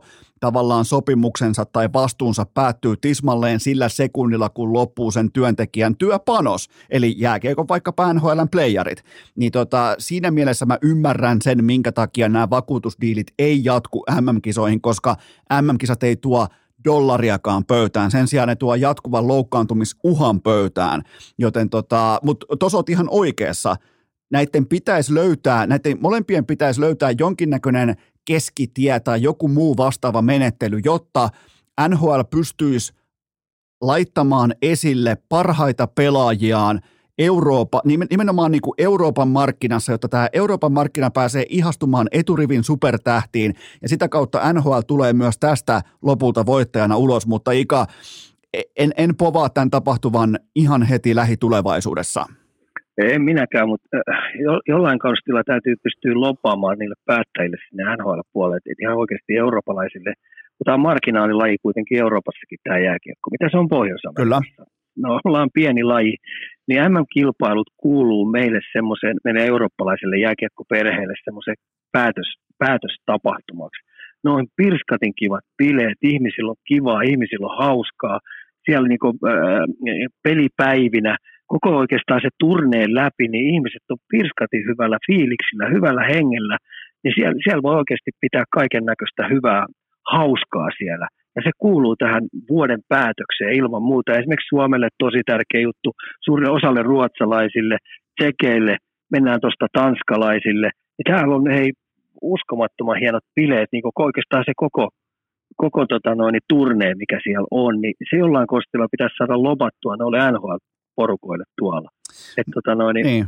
Tämä kuuluu vaan osana tähän jääkiekkoskeneen niin sanotusti, tämä päätös turnee täällä Euroopassa. Mulla on, mulla on Ikka sulle, tota, mulla on kerrottavana märkä päiväunia. Se on se, että mä toivon, koska kotimainen jääkiekko, se on kopiokonebisnestä. Kaikki liikakoutsit, ne katsoo sentti kerrallaan, mitä Jukka Jalonen tekee päävalmentajana, mitä jääkiekkoa Jukka Jalonen valmentaa päävalmentaja. Nimenomaan kun se voittaa mestaruuksia, se voittaa M-kultaa, se on se the coach tässä maassa.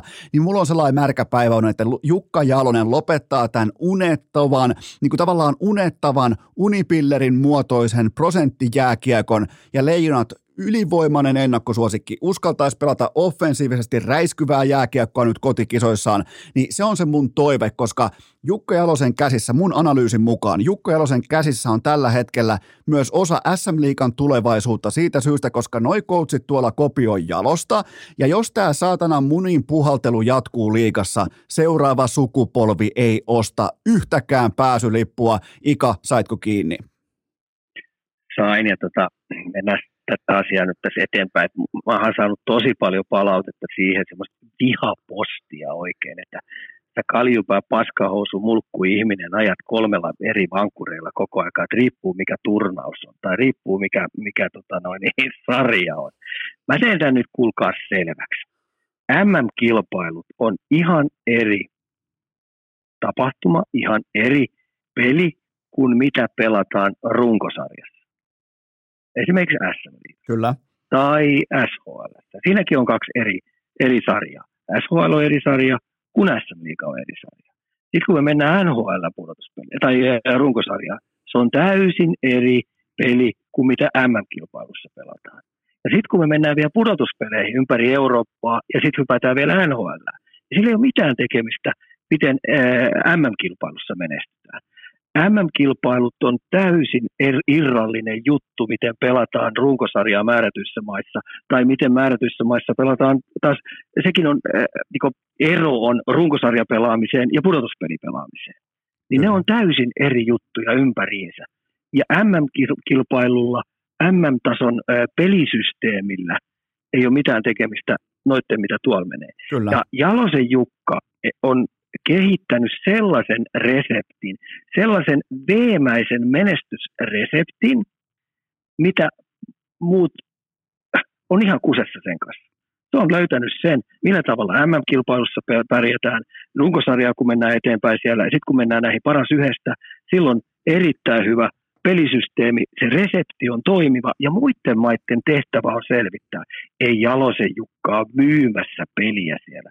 Hän on ottamassa kultamitalia sieltä.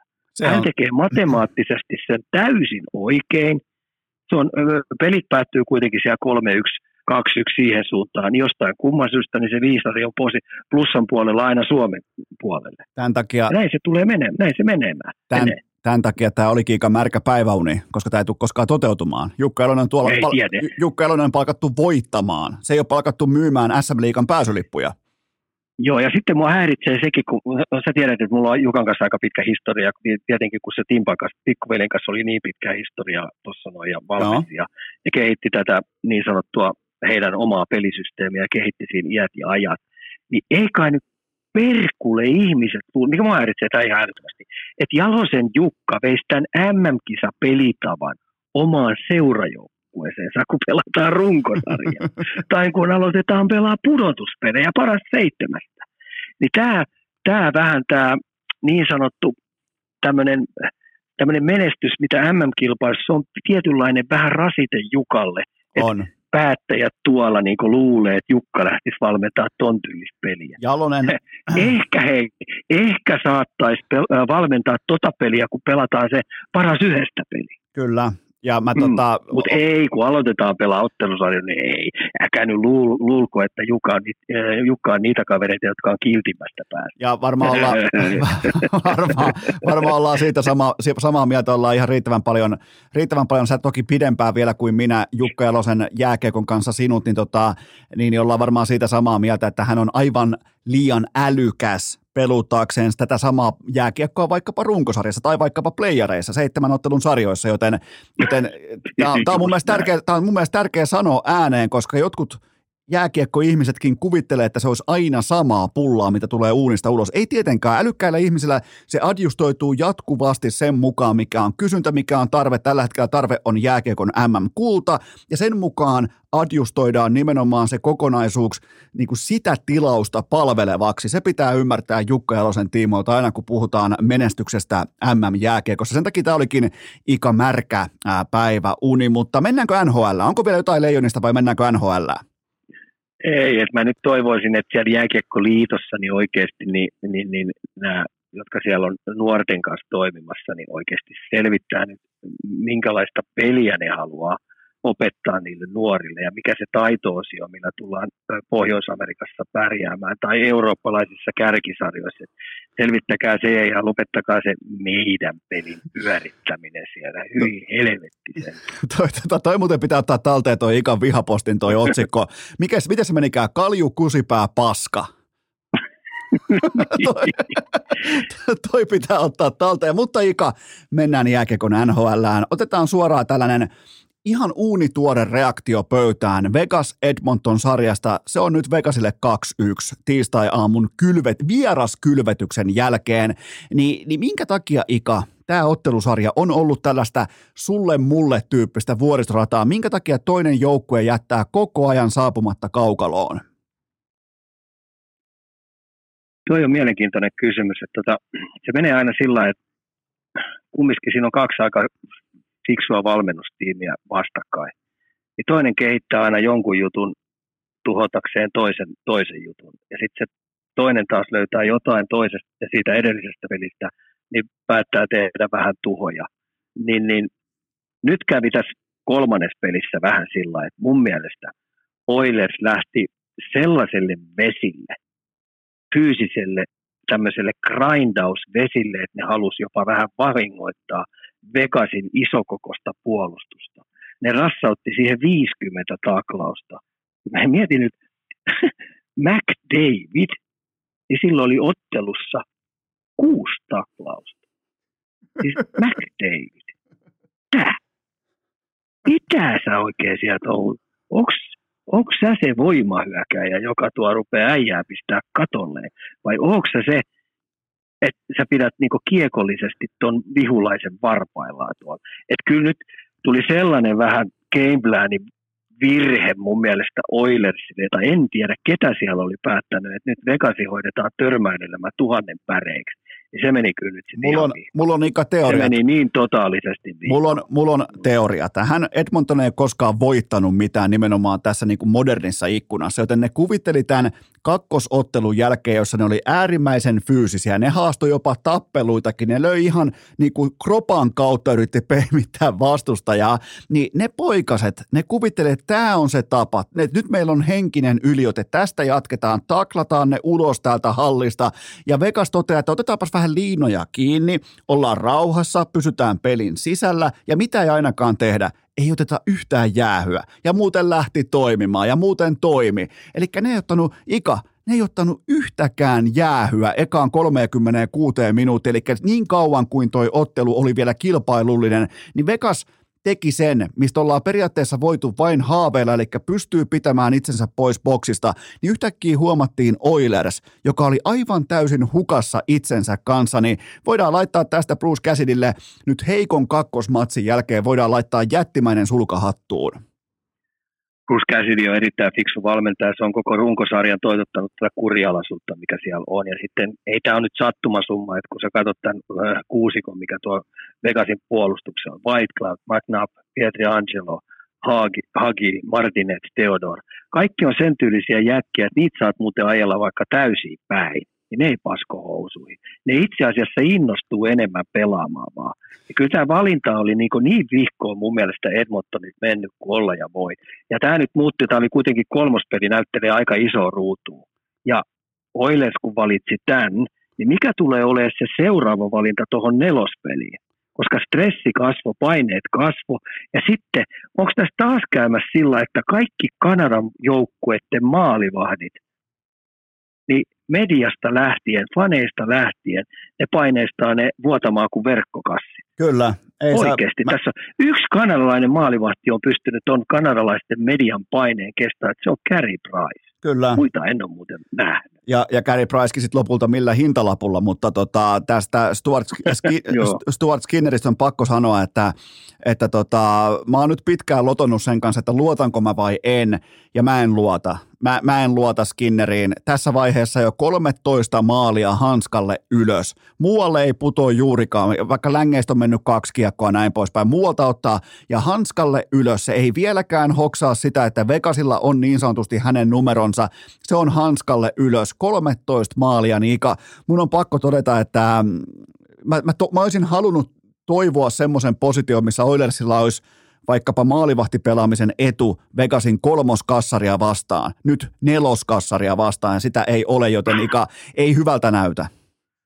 No ei näytä, ja sitten kun siellä näytti sitten raapivan kamat päälle, toi Quickkikin näytti, vaan siellä on vielä pakkasessa nyt sitten seuraava sellainen äijä tuossa noin, että katsotaan mihin tämä on myös, mutta kyllä pahalta näytti ja toi kurinalaisuus, millä tavalla noin pystyy neljää ketjua peluttaa tuota kolme, kolmea puolustajapariin, niin se ei tule vuotaa, se ei helposti tykkyykkäämään, vaikka minkälaisen vaateen pistää. Sitten mikä mua, kun mä sanoin, että mun, mun mielestä tämmöinen Edmontonin eron tekijä, joka voisi tulla ja sytyttää. Mä en nyt puhu tuosta kaksipäisen hirviöstä, ne hoitaa oman ruutunsa, kun vaan keskittyy kiekolliseen pelaamiseen.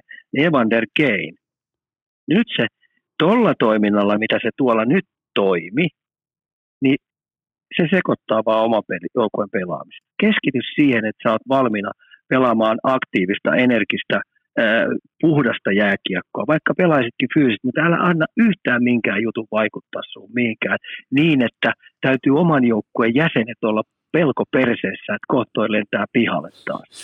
Toi, toi, mä en, meille ehkä jäi vähän liian ruusuinen kuva Evander Keinistä vuosi sitten. Se, se voi olla tässä kohdin. Nyt se, nyt se pyörii lämmittelyissäkin jo ilman kyynäreitä ja se on vetänyt hihat ylös ja näyttää joltain goonilta siellä jäällä jo lämmittelyissäkin. Joten siellä alkaa ihan oikeasti nyt se nimenomaan se tarina kirjoittaa itseään, jota kaikki pelkäsi jo vuosi sitten, kun kaikki meni nappiin. Nyt kun kaikki ei mene nappiin, niin nähdään sitä vadin läikkymistä, kuten kaikki on osannut odottaa. Mutta Ika, mun on pakko tässä kohdassa ei, myös... Ei, ja, ei, kun Evander Kane tekee tollaisia juttuja, niin ehkä nyt Vegas Golden Knightsia vastaan kannata. Ei kannata, ei kannata. Kaikkia muita, kaikkia muita vastaan no melkein voisi kokeilla lännessä, mutta ei, ei Vegasia. Ja, mutta Ika, Ika, mun on pakko arvata. Mä veikkaan, mä, mä tunnen sun äh, tällaisen niin kuin mielipelaajatyyppisen proto, prototyypin. Mä tunnistan vuosien takaa jo niin hyvin, että mä uskallan arvata, että Chandler Stevenson on sun papereissa playoff-pelaaja tälleen niin kuin oikein viimeisen päälle. Pitääkö paikkansa? No joo, kyllä se menee siihen kategoriaan, että kun runkosarja on lusittu pois, niin voidaan painaa kaasupohjalle ja rupeaa nauttimaan vaihto kerrallaan siitä ilmapiiristä ja siitä vaatteesta ja haasteesta, mitä vihulainen tuo.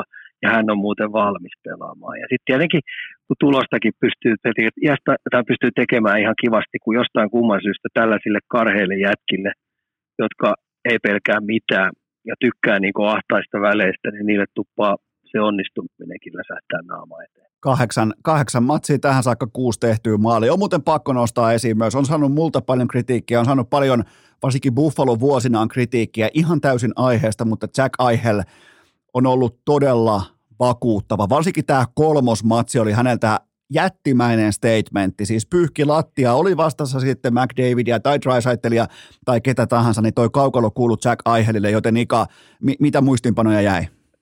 Hei, aihe, hyvä kun otit tämän, koska aamulla kun mä tuossa kattelin rauhassa peli, kun oli tämä yhden pelin aamu, Joo. niin mä pystyin jopa kelailemaan vähän taaksepäin. Niin mä kattelin näitä vaihtoja, kun se oli samaan aikaan Dave, McDavidin kanssa kentällä. Se oli koko aika välissä. Aina me valmentajat halutaan, että jos sä pelaat täydellistä puolustuspeliä, tuommoista nopeat jätkää vastaan aina väleihin. Joo. Aina väliin. Os sen niin feissin edes saman tien. Älä jää rinnalle, vaan aina väliin. Aina. Se oli joka kerta. Ja sitten kun ruvettiin kiriluisteluun, suoraan kiriluisteluun, niin aiheeli oli nopeampi. Ja Kyllä. se oli muuten, mulla oli vähän semmoinen, kun mä rupesin miettimään, että onkohan käsidi myynyt sille sillä että pistäpäs muuten McDavid nollille. Niin mä veikkaan, että sä saat muuten kans tulosta siinä. Kyllä. Niin se oli ostanut sen. Ja tuohon, peli, tuohon kolmanteen peliin, niin mun mielestä teki ihan ok tehotkin aiheelle. Ja David 0 plus 0. Mikä on Ika tästä eteenpäin ottelusarjan tälleen lyhyesti kuvailtuna, mikä on kupletin juoni? Miten tulee etenemään? Jos, kun sä otit tämän Aichelin, jos Aicheli pystyy tollain pelaamaan, koska nythän näillä on kotietu. Joo.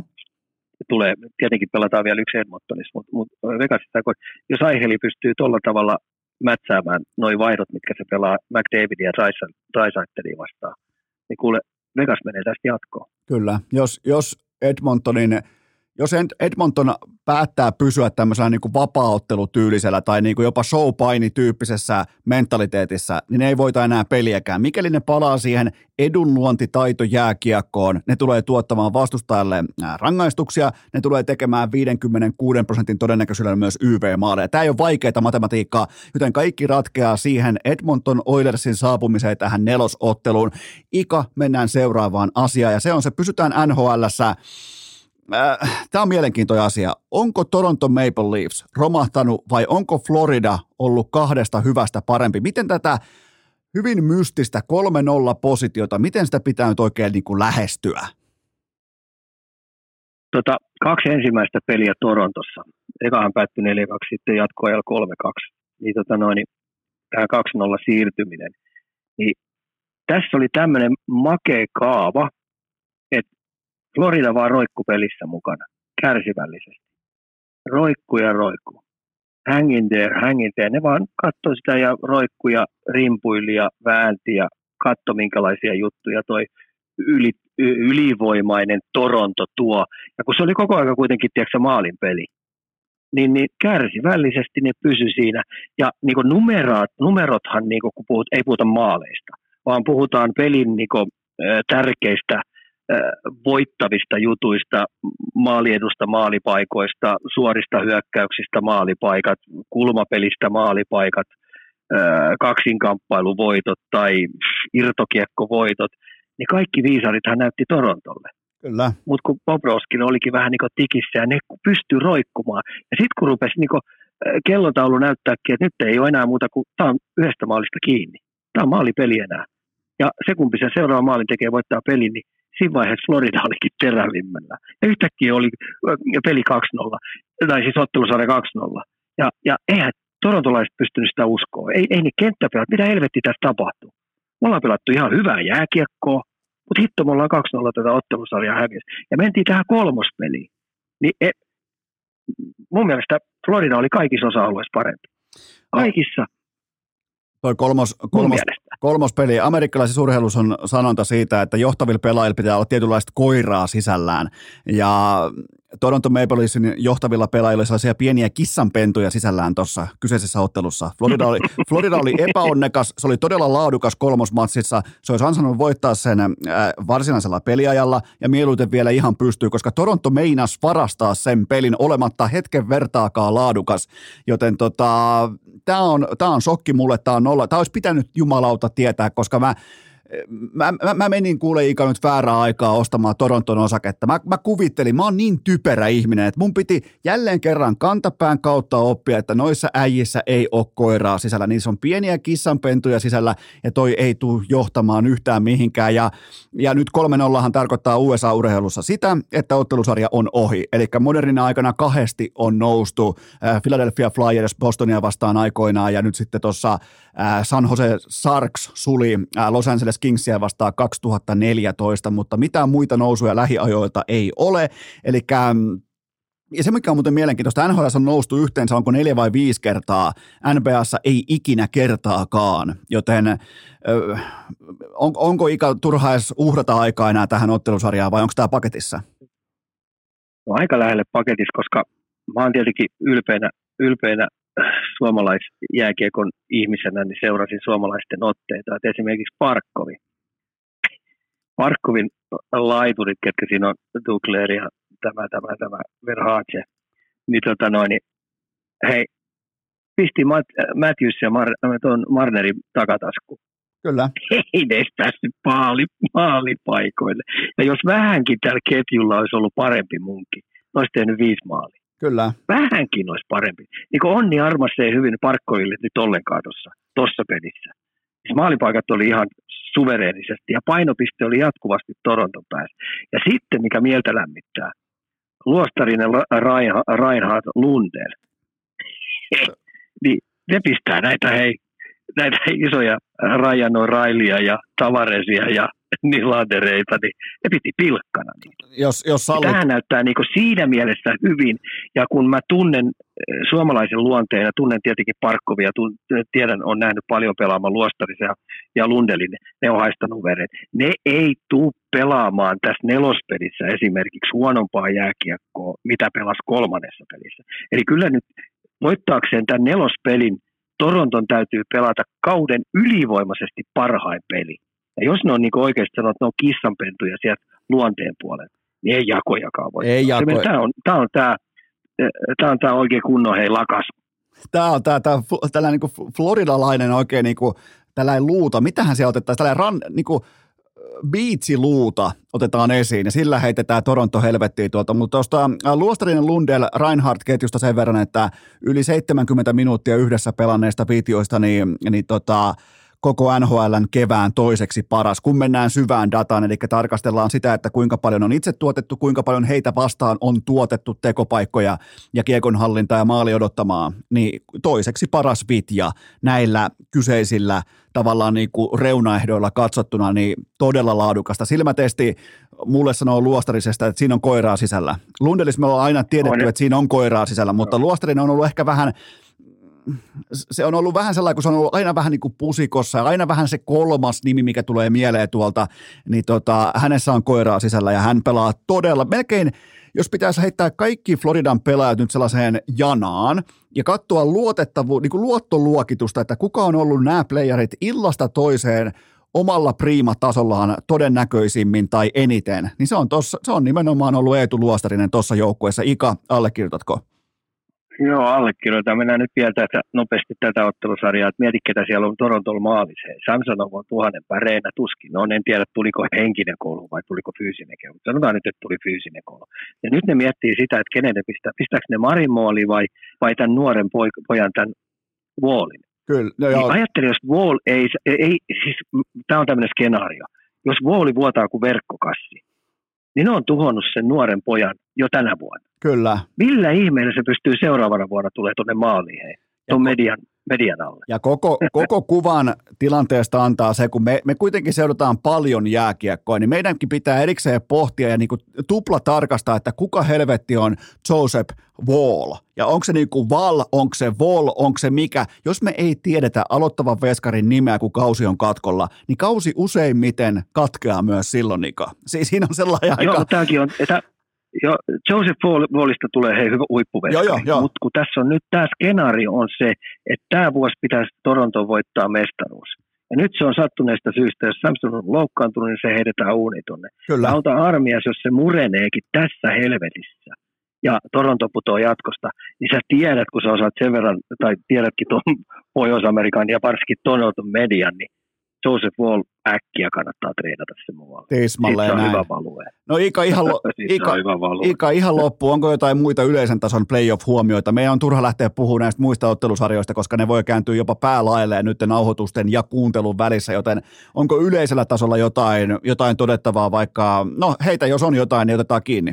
No kyllä mä heitän tuon Krakeni, hei, kuka enää aliarvioi Krakeni. Mun mielestä tota noin, Dallasin pojat, jos tässä käy nyt sillä, että Heiskanen – ei oikeasti pysty pelaamaan, kun se sai sen kiekon poskeen. Se poske on murtunut ja siellä on oikein kunnon klommo. Ja Heiskanen otetaan tuosta noilla 30 minuutin keskiarvominuuteilta pois. Niin Dallas on oikeasti muuten putoamassa tuosta. Kyllä. Ei tule helpolla pääsee. Ja sitten kaiken lisäksi Dallas ei ole ymmärtänyt koko joukkueen fyysistä pelaamista, kun puhutaan irtokiekkopelaamisesta, kaksinkamppailupelaamisesta, maaliedustajien kovuudesta toisteisesti. Niin tämä on vähän tämmöistä välimallin toimintaa osa pelaajista tekee silloin tällöin, osa tekee hyvin vähän ja muutama tekee sitten kaikki ne hommat. Niin et sä sieltä ei tuolla tavalla kuule voita. Mulla on, mulla Pahalta kuule näyttää Dallasin puolesta. Mulla on Ika yksi poiminta tavallaan, tällä kaiken kattava poiminta on se, että mikä on erittäin harvinaista tässä vaiheessa kevättä, niin yksikään veskari koko NHLn playereissa ei vakuuta mua. Ei yksikään, ei edes kaikkien hehkuttama Bobrovski tässä kohdin, ei Grubauer, äh, ei kukaan, ei etenkään Jake Oettinger. Mä oon häneen todella pettynyt, kun puhutaan illasta toiseen tason standardista, niin onko tämä tullut sulle ikä yllätyksenä, että tuolta ei löydy semmoista Vasilievski-tyyppistä luottohevosta? Tota, yksikin on aika iso juttu on se, että noin veskarit kautataan tosi, siis tosi, tosi tarkkaan. Tämä maalivahtivalmentajat tekee aina vihulaisen veskareista semmoinen, mitä mä sanoisin, 30 klippiä. Ja sitten se pyörii siellä koko ajan. Se pyörii siellä, kun pelaajat tulee hallille ja sitten se jatkuu koko ajan. Niin pelaajien verkkokarvoille tulee koko ajan ne heikoudet, tulee ne vahvuudet, miten niitä vastaan pitäisi pelata, ne määrätyt pointit, mitkä siellä on. Niin, niin se on yksi. Ja sitten tietenkin, hei, laukausten nopeus, tarkkuus on kehittynyt ihan älyttömästi. Että tämä rupeaa olemaan, nyt, tarkkuus rupeaa olemaan hei, dartstikka-heittäjien tarkkuutta. Kyllä, ja offensiivinen jääkiekko. Ei, ei palautella, ei syötellä mm, oman maalin taakse, ei mennä peliä karkuun, vaan, vaan pelataan mahdollisuuksien kautta. Mutta tämä on tullut ehkä vähän yllätyksenä tämä, että okei, Igor Sestjorkin oli, se piti yksin Rangersia elossa Devilsia vastaan seitsemän matsia, mutta, mutta tota, yksikään toinen veskari ei ole vakuuttanut mua tässä kohdin. Ika, ihan viimeinen pohdinta, tällä ei pika pohdinta, välitön reaktio siihen, että Conor Bedard lähtee Chicago Blackhawksiin. NHL päätti, että sen muuten tämä poika, tämä kultapoika, ei me Anaheimiin, tämä ei me Kolumbukseen, tämä ei me varsinkaan San Joseen, tämä menee Chicago, joten ne laittoi semmoisen lottomasinan sinne, mikä tuottaa oikean näköisiä lottopalloja, joten Ika, mitä ootat Bedardilta Chicagossa? No hyvää paikkaa se meni. Se, sen verran tiedän, että mun varaus, varaukseen asti, niin mä olin hardcore Chicago-fani, kun aloitin pelaamaan Herttoniamme Chicagossa jääkiekkoa, niin siitä asti olin. Ja nehän on yhden dynastian sinne luonut. Niin, tota, no, niin sen takia tämä napsatti oikeaan paikkaan. Ja toivottavasti ne on kärsivällisiä ja ymmärtää rakentaa pikkuhiljaa tuota pedaatin ympärillä. Mutta mut hyvä palikka tuli hyvään paikkaan. Kausikortteja myydään, fanipaitoja tullaan myymään. Tulee olemaan aika huikea setti. No ja toi tota, on toi hurjaa, että ensimmäiseen puolentoista tuntiin 2,6 miljoonalla dollarilla pelkästään kausikortteja. Että kyllä se, niinku, kyllä se kertoo, ja, ja, ja, ja, mulle on siis, mä en tiedä Ika, miten, miten sulla on foliohattu tilanne, mutta mulle tämä on ihan itsestään selvää, että oli rigattu tämä lottopallosysteemi nimenomaan, että...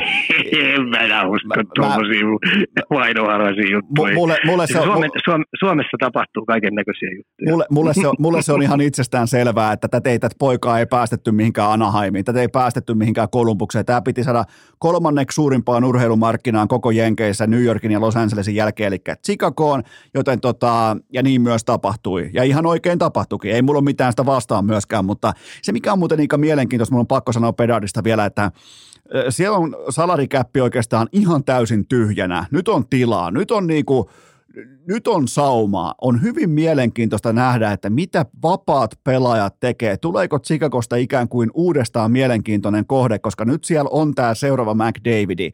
Niin, niin tuleeko joku avaako tämä ikään kuin UFA Pandoran lipasta seuraavaksi kahdeksi kolmeksi vuodeksi? Se on sellainen asia, minkä mä otan seurantaan, mutta mulla on ihan ok maltilliset odotukset Conor Bedardin äh, ensisteppeihin NHL, koska hän ei tule saamaan ympäriltään minkäänlaista apua noin alkuun, mutta semmoista se useimmiten on, kun sä oot luokan primus, niin draft-kulttuurissa sut heitetään keskelle kaatopaikkaa, joka on siis Chicago Blackhawks tässä, tässä tapauksessa, ja niin ne muutkin on sieltä aina noussut kohti huippua, joten niin, lähdetäänkö tästä, lähdetäänkö kohti loppuviikkoa ja lähdetäänkö kohti ensi viikon perkuulautaa? Joo, lähdetään ja perjantaina alkaa MM-kilpailut. On ihan kiva nähdä se sirkus taas ja, ja, ja ihmiset, ihmiset on hyvällä fiiliksellä. Hyviä, hyviä tapahtumia saadaan sinne kaukalon ulkopuolelta lähtien. Onko muuten, mä, onko muuten, mä, mä, tykkään siitä niistä bileistä. Onko, mm. muuten, onko muuten Kalju Kusipää paskahousu, niin onko paikan päällä ihan? On, kyllä mä oon kaikki. Junalla meen aina katsoa kaikki pelit. Eli nyt jos, eli nyt, nyt, nyt, jos jotain hiertää joku ikan, ikan lausunto, niin muistakaa mennä livenä sanomaan, että kalju, kusipää, paskahousu. Niin tota, sillä... Juu, mä, viime, kyllä tässä on aina tapahtunutkin. Ihmiset tulee rohkeasti heittää juttuja, saa tullakin. Menkää, Ei, ihan kiva ja menkää, menkää pyytämään Ikalta myös kaverikuva, kun sillä on koppalakki päässä ja ottaako jopa maastopyörän mukaan tuonne Tampereen. Siellä on hyviä kaupin, kaupin maastoja, meitä vähän ajamaan alamäkeä, niin hyvä tulee on, Alkio Jantta toi mulle semmoisen nahkasen hieno hatu, että Oi, otan saatana. sen käyttöön nyt ekaa kertaa kisoihin. Loistavaa, mm. mutta hei jälleen kerran kiitoksia Ika. Kiitos. Ja kaikille kuuntelijoille loppukaneetteet ihan normaalisti perjantaina jatkuu.